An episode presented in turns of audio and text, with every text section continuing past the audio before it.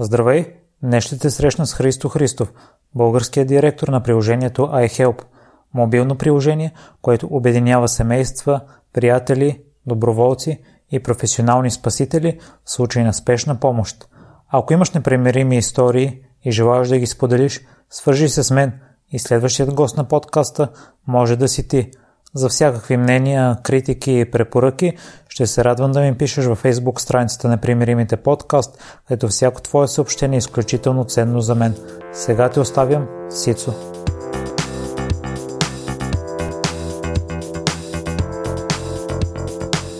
Здравей, Цуи! Много съм горд, че откликна на моята покана. Здравей, ти благодаря за възможността и за поканата и че се спря на мен. Искаме се естествено да започнем от най-голямата ти мечта. Тя била да станеш професионален футболист и си подписал професионален договор преди, за съжаление, здравето ти да ти попречи на това. Ще ни разкажеш ли за цялата тази ситуация? Да, а, както каза ти, аз живеех с футбола. Само, че не съм от тези футболисти, които а, нито пиех, нито пуши. Продължавам и да не пия, да не пуша. Нямам дори един татус по тялото си. А, определено мечтах и бях убеден, че ще играя добър футбол. Не само на национално ниво, на извън българското ниво. А, за съжаление, когато навърших 18, тогава бях юноша на Вили Марковски, но нази видима, която в същата година дори влезе в А група. Това бяха най-хубавите години за този клуб, според мен. И бях супер щастлив, че лека по лека се приближавам към поставената цел, но за съжаление на сезонът, на зимната пауза, в подготвителния етап на една тренировка, изведнъж се изкриви цялата ми горна част на тялото. Направиха ми веднага рентгенова снимка и няма да забравя как доктора на клуба, като погледна снимката и каза Христо, ти на 25 няма да можеш да ходиш. Определено не ми стана приятно, дори се излязох от сградата и се просълзих, обаях се на баща ми и казах, тата, нещата не са добре. А, той ме успокои, веднага се свързахме с всички светила в България Имаше някакво затишие, обсъждаха, изпратиха ми се изследванията дори в Вена и сещам, че чрез наш познат, който финенските лекари бяха казали, че имам някакво раково образование. Защото на самите рентгенови снимки се виждат някакви тела, които ми дълбават прешените. В смисъл, дупки в прешене. Оказа се, че от стандартните 5, аз имам 6 ломбални прешена, на 18 години имам 3 дискови херни, като цяло гръбнака ми не е много цветущ. А, оказа се, че австрийците се сбъркали. Да, много е уверен гръбнака. Да, не, мога да, не може да понася големи натоварвания и наистина, ако продължа професионално, а, сигурно някой ден ще рухне и ще трябва да продължа в друга полза за живота ми. Та, за съжаление спрях, беше голям стрес и голямо разочарование. Хубавото беше, че докато спортувах, аз знаех, че спорта е до време. И бях отговорен към образованието ми. За два месеца успях да се подготвя и дори не изтървах. Изтървах само една година заради спорта, но бях на крачка да изтървя и втората, но успях да се мобилизирам и влязох в университета по архитектура, строителство и геодезия. Балът ми достигна само за транспортно строителство, целта ми беше ССС, следващата година се прехвърлих. И съм вече от няколко години строителен инженер. Дори в момента е докторант. Ето интересно ми е по какъв а, начин толкова бързо си успял да се мобилизираш след толкова травмиращо преживяване? Аз като цяло съм си малко смахнат човек. В смисъл, да, имал съм много нета и а, трудности, но винаги се опитвам да ги приема, че това не са трудности, предизвикателства или някакви провокации към мен, които трябва да ми помагат да разбера някакви други неща.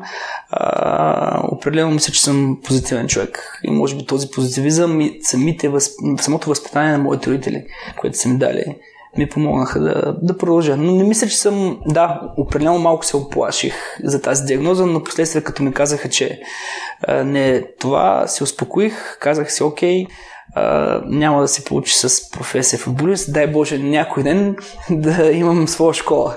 И в интересността към това се стремя. Някой ден се надявам да имам възможността да или да създам собствен клуб, или да участвам в друг. Защо си получил толкова добро възпитание от родителите си, кои смятат, че са най-големите уроци, които са ти дали? Отговорността, научен съм да работя, няма срамна работа, честността, уважението към по-големия, да отстоявам. Те са много банални, но определено са... Виждам, че на този етап от живота ми аз съм на 32. Това са супер важни неща, за които съм, за които съм супер благодарен на тях. Аз също се възхищавам на спортистите и ти си научен и от родителите, и от треньорите, че те трябва да бъдат добър пример за обществото. Какви качества според теб те трябва да предават на останалите в днешно време? А, така. Може би на първо място е да, ние не се м- не сме свесни много с знанията, а, но какви? Отговорност. Здраво тяло, здрав дух. А, аз това, което забелязвам, че последно време определено дигиталните технологии превзеха нашите деца и по някакъв начин ги откъснаха от реалната среда, което със сигурност влияе върху телата им и може би в бъдеще да лъжа, да, да, да се бъркам, но може би върху здравето да се отрази това. Аз вярвам в едно. Може да не станеш голям футболист, голям спортист, да стигнеш на местно ниво, но бъдейки отговорен към спорта, твоята бъдеща професия или мечта, тази отговорност няма как да не се оцени, няма как да не повлияе извън спорта. И според мен, дори бъдейки отговорен тук в този коловоз или в този път, със сигурност няма как да си по-различен и извън него. Тръгнеш в даден момент, както аз тръгнах в друго направление. Така че другото, може би, което бих допълнил е добротата, но тя може би въжи за абсолютно всеки човек. Винаги съм се опитвал да бъда да помагам. Не само на терена, дори в интерес на след когато бях още първи, втори, трети клас, това го усещах в себе си, че такъв типаж съм. Трябва да помагам, трябва да давам.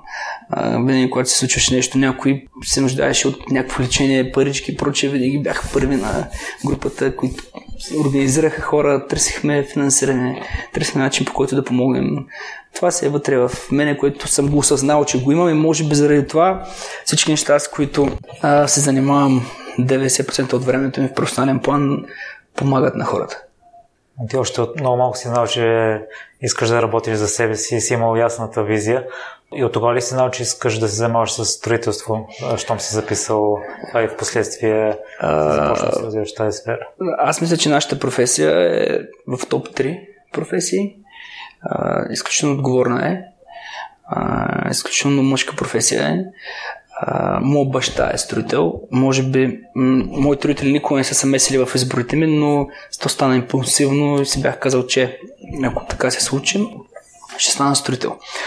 А, в същото време усещах да си призная, а, мисля, че никога не съм работил за някого. Може би имах лек престой в Великобритания за близо година и там работех като общ работник, защото не можех да се намеря работа по специалността. Отидох там за много малък период от време, поради някакви други причини. И през цялото ми останало време не съм ходил на интервю за работа. И, и това си го усещах. Това си го усещах. Може би разковничето дойде благодарение на моят брат, защото когато дойде кризата, тогава баща ми фалира. Имаше строителна компания, като идеята ни беше ние да продължим с моят брат. Тогава бяха много трудни години 2008 и с брат ми започнахме да мислим за един сайт, който все още съществува. 10-11 години по-късно, който реално беше пламъчето. Да отключи всичко, което имам. Което явно съм го задържал през годините и което ми помага супер много. Да тръгна по пътя на предприемачеството. В момента най-при сърце ти е iHelp. Именно в Англия разбира за идеята. Да, точно така. Какви бяха стъпките, след като разбра за идеята до приложението и в България и вече за разпространението в София, тъй като няколко години си е развивал изцяло на местно ниво в Габрово? Там, докато живях, не спирах да търся и да проучвам възможности за инвестиране, тъй като ти знаеш нещата, които занимавам, но да споделя с моят брат имаме два полезни модела, две иновации, които тогава едната беше дошла като идея и търсихме финансиране, нещо супер иновативно. Реално от проучването, които правих, излезе новина за едно събитие, стартъп изложение, на което се запознах с Андраш, моят партньор. Когато чух презентацията му, определено се възхитих. Дори настръхнах, защото почувствах го, че е изключително... Проектът е изключително значим. Продължение няколко месеца веднага пожелах се запозная, разбира се, с него. Продължение няколко месеца дискутирахме, обсъждахме. Бях на 1000% убеден, че няма да е лесно, но ще се заслужава. Прибрах се в края на 2013 и от 2014 началото започнах да полагам основите, като тези основи бяха, може би, най-голямото препятствие и най-дебелата стена за iHelp. Защото аз съм от Гавро, напук на технологичния свят в София, си казах, че искам такъв проект да започне от много по-малко граче. И да покажем Габров, че там също могат да се случат неща, които да касаят не само града, цялата страна. Пребрах се в града. Определено iHelp е проект, който като чуеш за него малко, първоначално може да породи страх. Защото самия проект дава отговорността в ръцете на всеки един човек посредством този ап. А, но в интересен, прибирайки се в България, прибирайки се в Гавро, бях спокоен, бях убеден, че супер бързо ще се развие проекта. Само, че година и половина отне на община Гавро да кажат да и да ме подкрепят. Аз мислех, че за година-две ще имаме вече 100 000 потребителя, вече ще спасяваме хора, ще променяме България. А, определено това беше голяма студена вода, която, за която съм благодарен. А, дори от всичко, което се случи, помогна ме да, помогна ме да стана по-корав, още по-корав.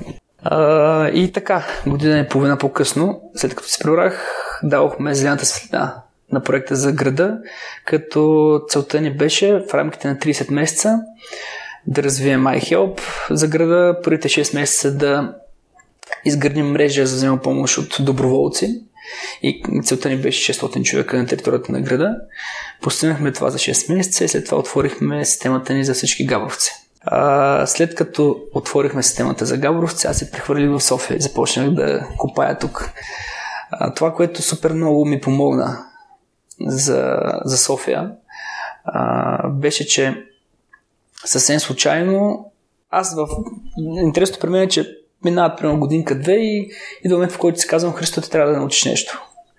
Идва етап, в който трябва да се запишеш някъде, трябва да получиш някакво ново знание и нова енергия. Тогава изкарах, чух от моя партньор в интерес за една академия, която изкарах от тази академия, казва се една академия, не знам дали се чул, от тази академия съвсем случайно разбрах за лятна предприемаческа програма в щатите СЕП. Дори на шега кандидатствах. Последния ден, два часа преди да затворя апликационната форма, аз кандидатствах. Даже спомням, че бягах, вечерта трябваше да се принцира един документ, да се подпише, сканира, нямаше, звъня на приятели, търсям решение, нали, времето тече. И последния момент успях, като имах някакво усещане. оказа се, че беше, съм прав, поканяха ми на интервю, имах изпит, бях един от избраните и тези 35 дена, които прекарах в Америка, в Нью Йорк, Бостон, Сан Франциско, определено още повече ми отвориха мирогледа и отношението към всичко. Пребрах се същата година, когато се пребрах, Дарик Радио ме оцениха с iHelp и бях в класацията 40 до 40, което пък много помогна на iHelp за публичността и чуваемостта. И от този момент, в който Дарик Райва ме наградиха, нещата започнаха определено да се случват нагоре, стремглаво. Реализирахме две кампании, в момента тече втората с iHelp, с първата Реално това не беше стратегията за стъпване в София, използвайки гласността, която Дарик Радио и останалите медии започнаха да говорят. Целта ни беше за една година да обучим 5000 родителя. Фокуса беше да ги провокираме да оказват първа помощ и да използват iHelp. Защото бебете и деца имат много по-малко време за реакция и живота, ако нещо се случи с тях. Целта 5000, постигнахме 1500. Не постигнахме това, което, но това беше достатъчен минимум да надградим, да провокираме още повече компании, организации – и да продължим. В момента на 19 декември 2019 година сме над 8160 активни потребителя и имаме 3 спасени човешки живота. А, от началото на следващата със сигурно ще минем 9000, защото в момента подготвяме един проект с една компания, където техните партньори и служители ще станат активни потребители и участници в iHelp, което ще надхвърли броя със сигурност от 9000. И това със сигурност обучението в щатите ти е помогнало много, но тъй като там околната среда според мен е различна и начина на живота, доколко реално са приложими знанията от академията в България или мислиш, че начина на мислене ти е помогна по-скоро? Определено там нещата като че се по-бързо.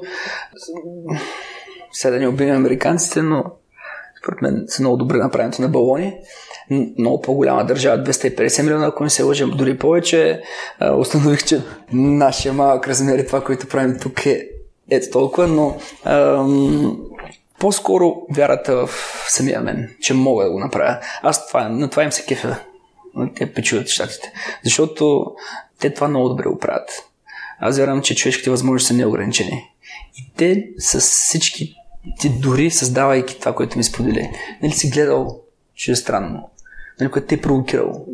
Тук енергията и силата, която разполага всеки от нас, според мен е неограничена.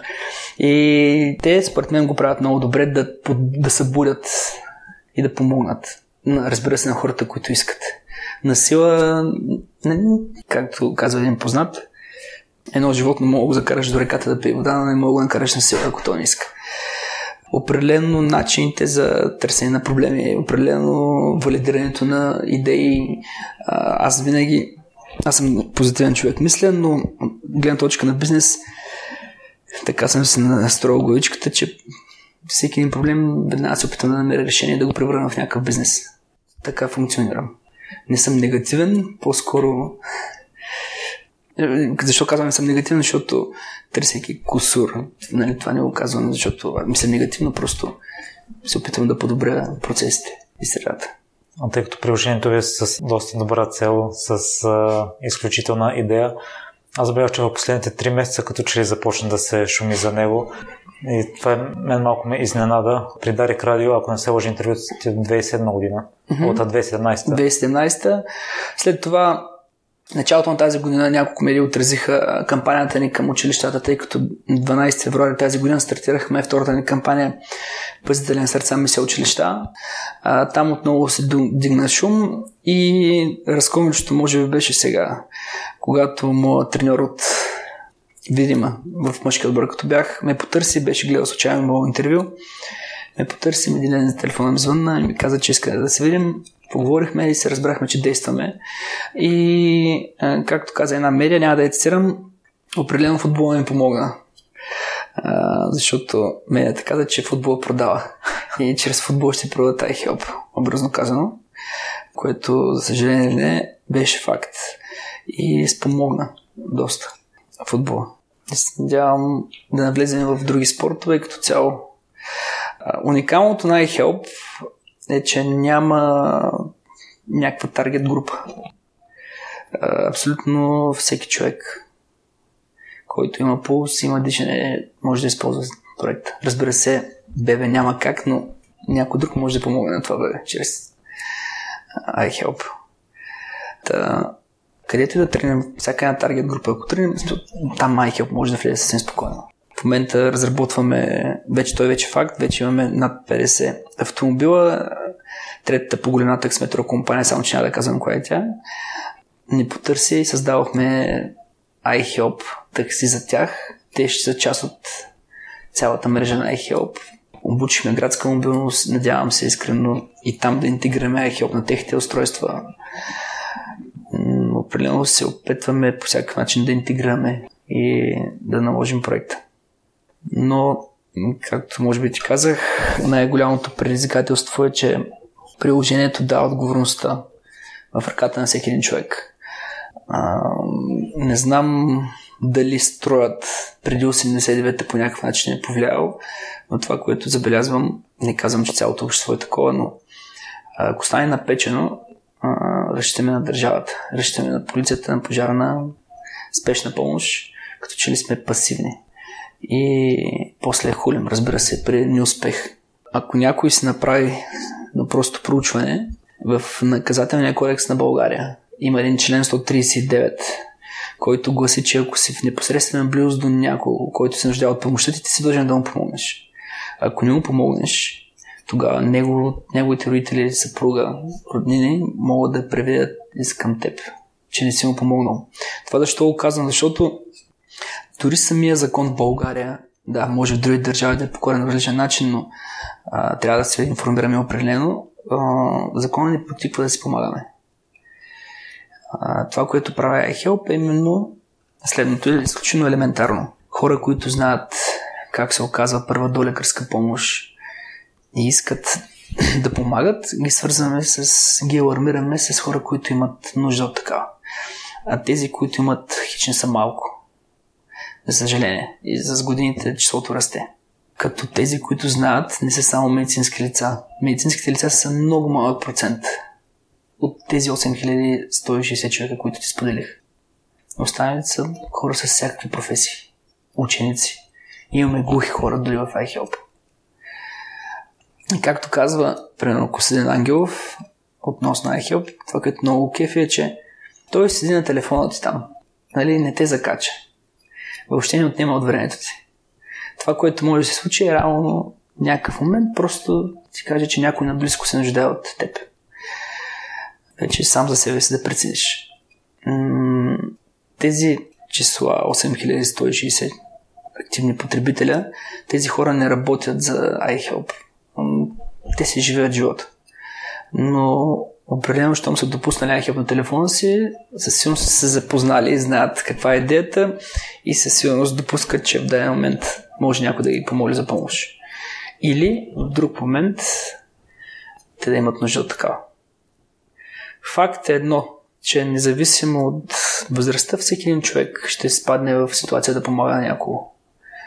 А, може би този, който няма да изпадне в такава ситуация, ще е човек, който избяга в планината и живее сам.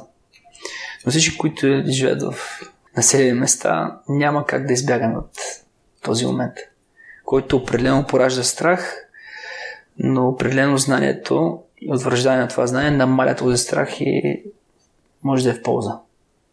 So, виждаш ли разлика между проактивността, тъй като Костадин Ангелов сам се е свързал с теб и от това вие да разпространявате идеята? Определено я виждам в компании, тъй като iHelp. iHelp се финансира благодарение на социално отговорни компании.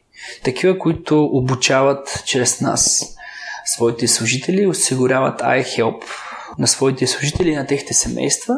Или тези същи компании осигуряват iHelp на деца, както обучаваме ученици на различни социални групи от обществото ни, които не могат да си позволят. Но тези компании го правят.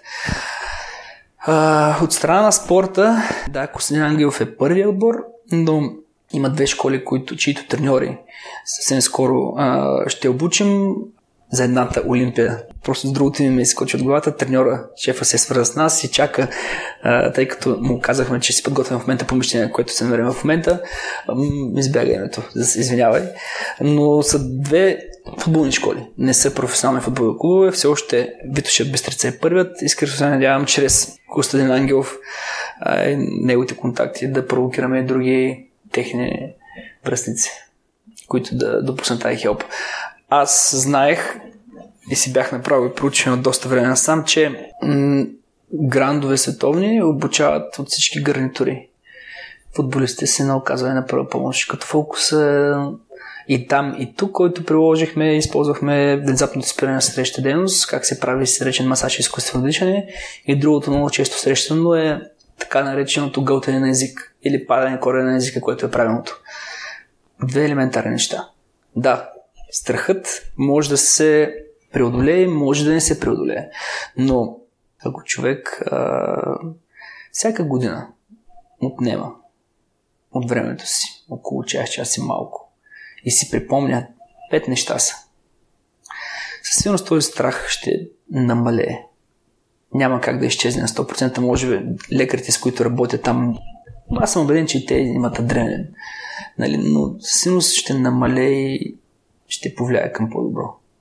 Но трябва да се осъзнае. iHelp се развива активно в няколко държави и Словения България се справят най-добре. Каква е причината за това?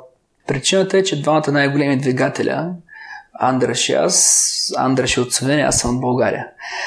От останалите държави, които имаме потребители, имаше интерес от организации и хора, които искаха да продължат проекта ни в техните родни държави, но определено за проекта се изисква доста дупе. Да не използвам друга терминология. И официално в тези две държави имаме най-големи резултати поради тази причина. Да, ако ти покажа, ще ти покажа. Имаме в Турция, в Македония потребители, в Сърбия, в Великобритания имаме голяма гостава в Лондон и перифериите, Литва, Хрватска, в Испания имаме, в Германия имаме. Даже в, а, при, може би, три седмици, тъй като всяка една аларма, която се случва в света, я получавам на моят телефон, както и Андреш по същия начин, партньора ми. Двата ни телефона получават всяка една аларма. Имахме аларми от Ирак, хора, които се нуждаеха от помощ. Две или три аларми получихме там, точно за града не мога да сетя. Определено и в дълбока Азия явно се чули за нас търсят решение. За доказателство, че не е лесно за Испания, в началото прочетох, че се отказа. Да, да. То, това нещо аз това мисля, че е доста често срещано. И какво, какво имам предвид, че да има нещо може да се стори супер яко, да се кажеш, вау, нали, правим го. Дори в работа съм срещал много хора, които са ми канали и като служители, и като партньори, но определено се иска да понесеш много нета. Много хора да ти кажат, бъди се прегледай. Нали, това няма, нещо няма как да заработи. И тези хора, които се отказали, се отказват поради тази причина. Просто искат по-бързо да им се случи. Само, че устойчивостта, тя се гради с време. Тя се гради с време. Само, както казва Божинката, смисъл, само аз знам какво съм преживял. Не цитирам него, знам в момента.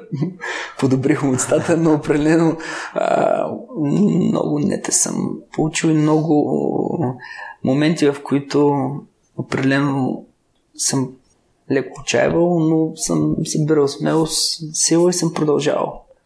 Жена ми, ми се сърди от време на време, но вярвам, че ме разбира, защото аз съм 24-7 отдаден на проектите. Да, когато се прибира вкъщи, определено се старая по никакъв начин тя да не разбира, че мисля за работа. Тя твърди, че не се справям добре. Все още ми личи. А, но хората, които работят за себе си и са започнали смисъл от нулата да градят, знаят, че това е като дете, което със сигурност трябва да се обгрижва постоянно. В твоето част интервюта забелязвам, че общо взето едни и същи въпроси ти задават. Да, това много ме дразни. А в такъв случай има ли въпрос, който искаш да ти зададат, но не ти задават?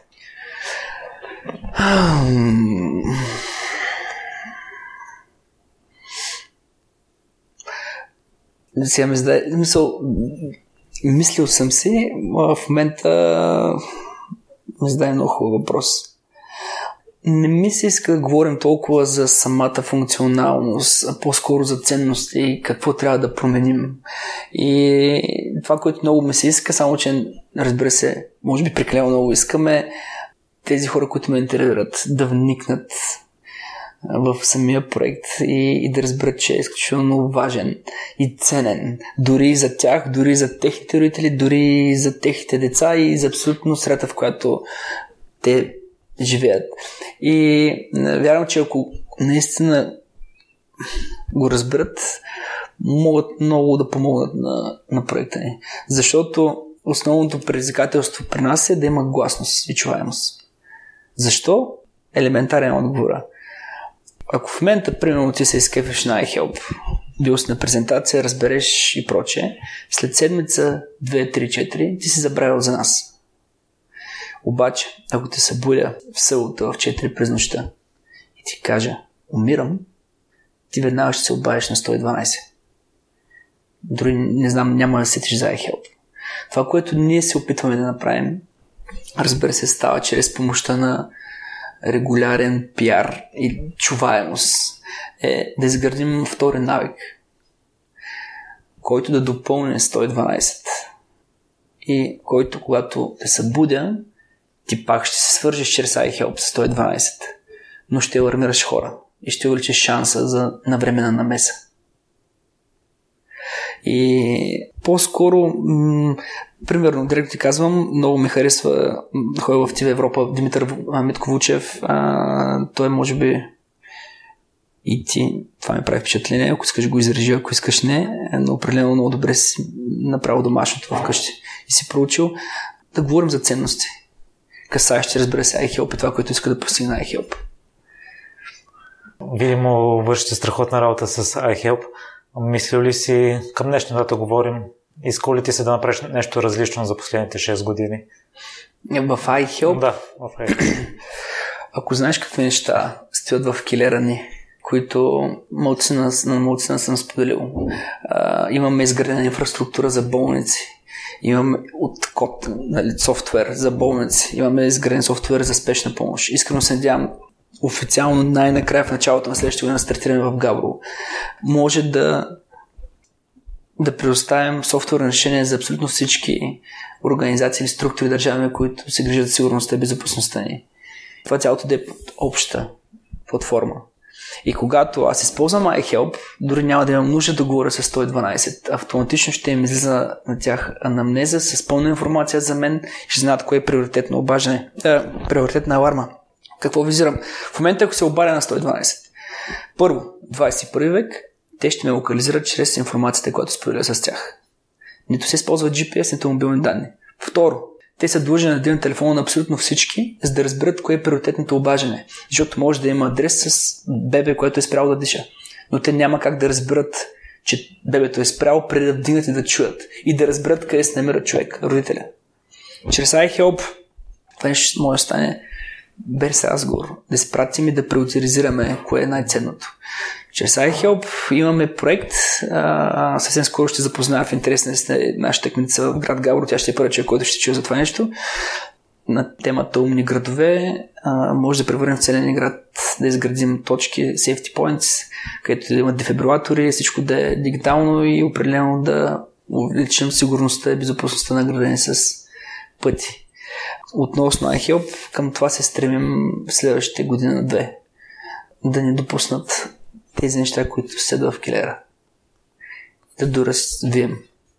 На мен въпрос, може би, идеята ми беше нещо различно, което би направил в миналото, тъй като това а, го приемам окей, за да, да, нещо да, да, нещо, което според теб може би съм сбъркал.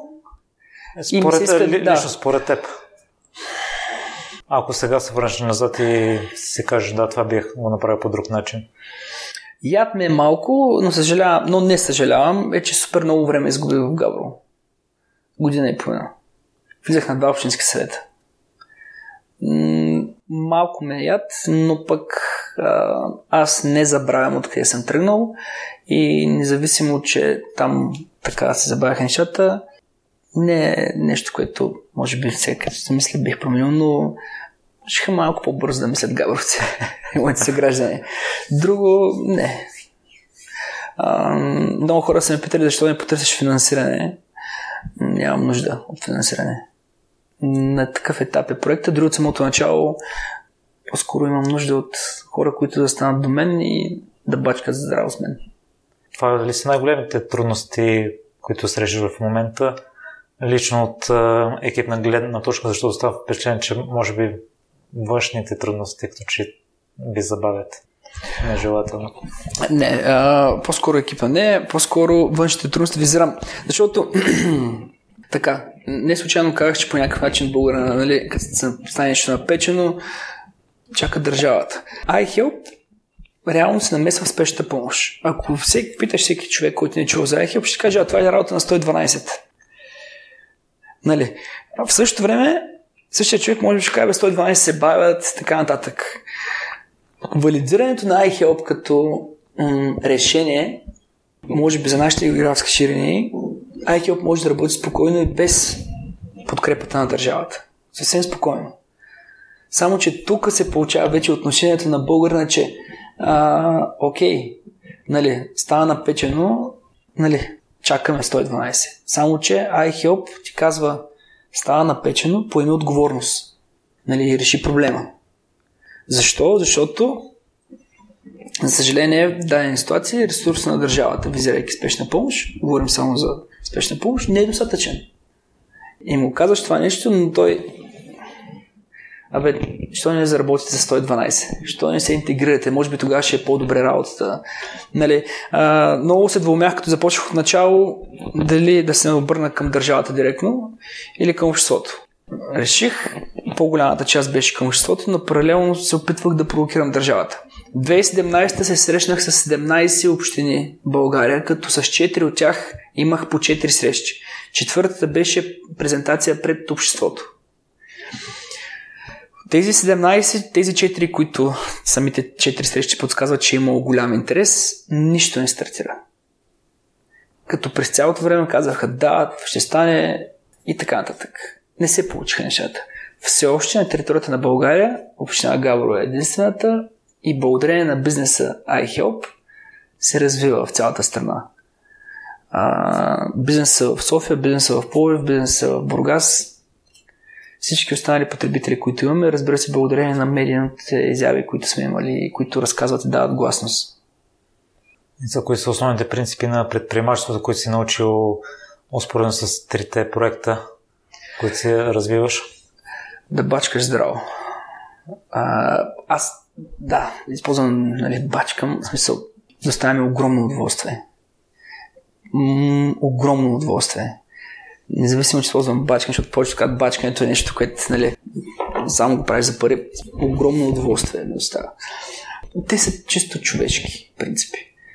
Да си, пак ще ги повторя, да си отговорен, да си честен, да си държиш на думата, но да уважаваш себе си, отстояваш себе си.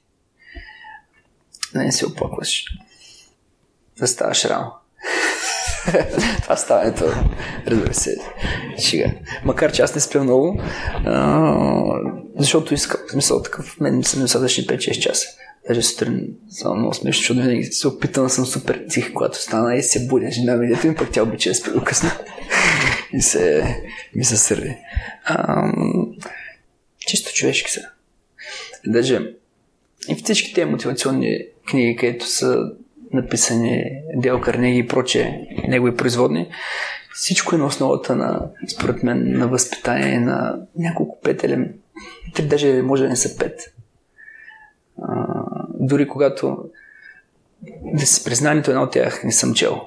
А, защо бях почнал на Карнеги, даже ме подариха а, просто заглавието в момента да преговаряш нещо подобно, спрях на 20 лист защото м- просто усещах какво предстои и идва, идва, идва. И това са неща, които, пак казвам, са благодарен на родителите ми. Доброто възпитание, според мен, е много ключово нещо.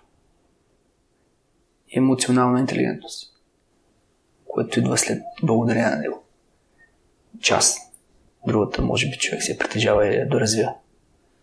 На твое интервю преди две години те попитаха дали си смяташ за успял и ти тогава говори, че все още не се смяташ за успял предприемач.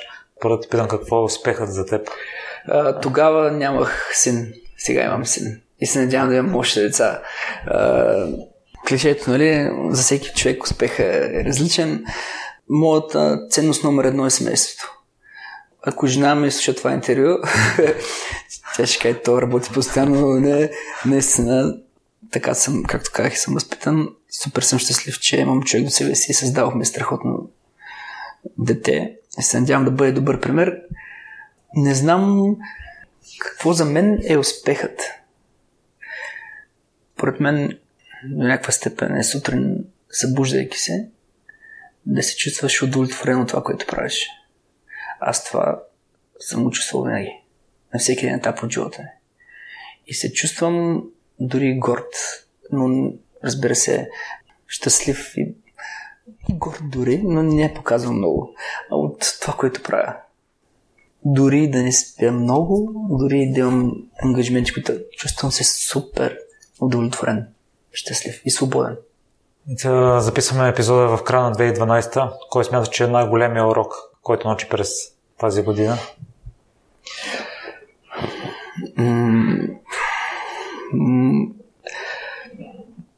Той е в личен план. И в професионален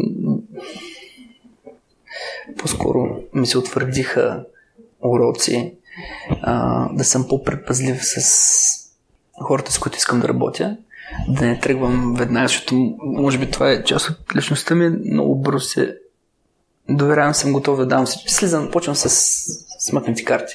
Аз мисля, че така трябва. И чакам да видя от другата страна. Защото за мен е договора, всяко едно договорно отношение няма никакво значение, ако от началото не започнеш с смъкнати карти и не спечелиш това доверие. В личен план, това е важното, е, че то може би в професионален също въжи, че всеки човек има его, което може би най-големите проблеми идват от егото на човек. И определено установих, че трябва да поработя по него и трябва да го потискам. И потискането на това его не означава слабост.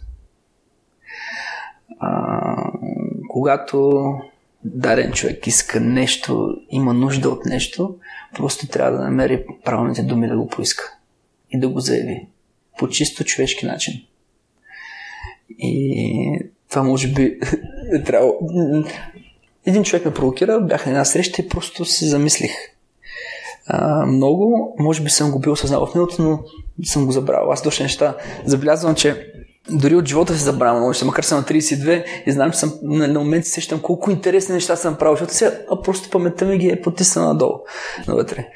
А, ще на 50 сигурно ще не помня. Но определено работа с собствения аз.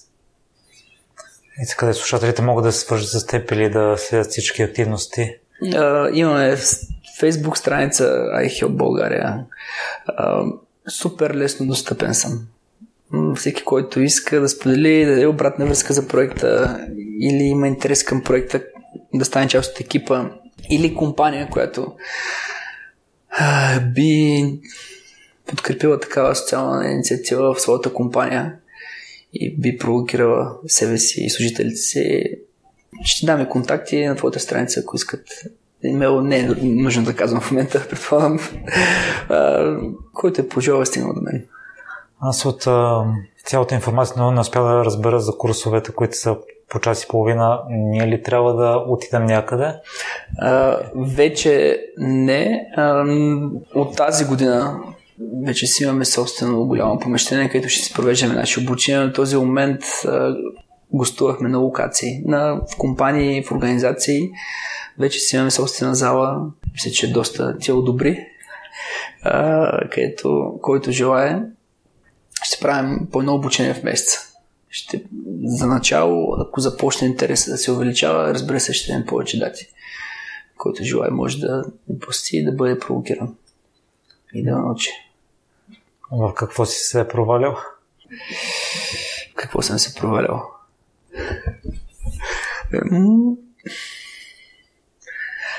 Добре, започвам. От една страна съм, много, най-голям провал. Първо мечтаех, освен с футбол, окей, с футбол е до някаква степен, но този провал не зависи много от мен. Китарист да стана. Ходих при бащата на Криско, това музикален на много тинейджери. Три месеца ходих. За три месеца не успях да науча само мила моя мало. Уникален музикален инвалид Ама няма такова нещо голямо. Мъка мечата ми беше да се науча да свиря и да пея. А, друго какво съм се провалил. Ама даже не го наричам провал. М- може би някакви неща, които съм, си, съм тръгвал, но съм спирал. С рисуване много хубаво рисувам. Даже имам разни първи награди тук там в Европа, а, но там проблемът беше, че не ме свърташе на едно място. За художник, той трябва да получи вдъхновение, няколко часа да мисли. Аз като ходих по съседание за 30-40 минути се нарисувах и отях да ритам топ. За провал... Ако това е провал, окей, спирал съм в някакви нали, рисуване, музика. Ам Виж, като си много позитивен човек и забравяш за тези моменти. не знам, може да имам. Ако сетиш, ще ти пиша. Но... Мисля, че сега не успех. Не знам, всичко, което съм си го поставил, съм го постигал. Да, примерно, в момента съм докторант.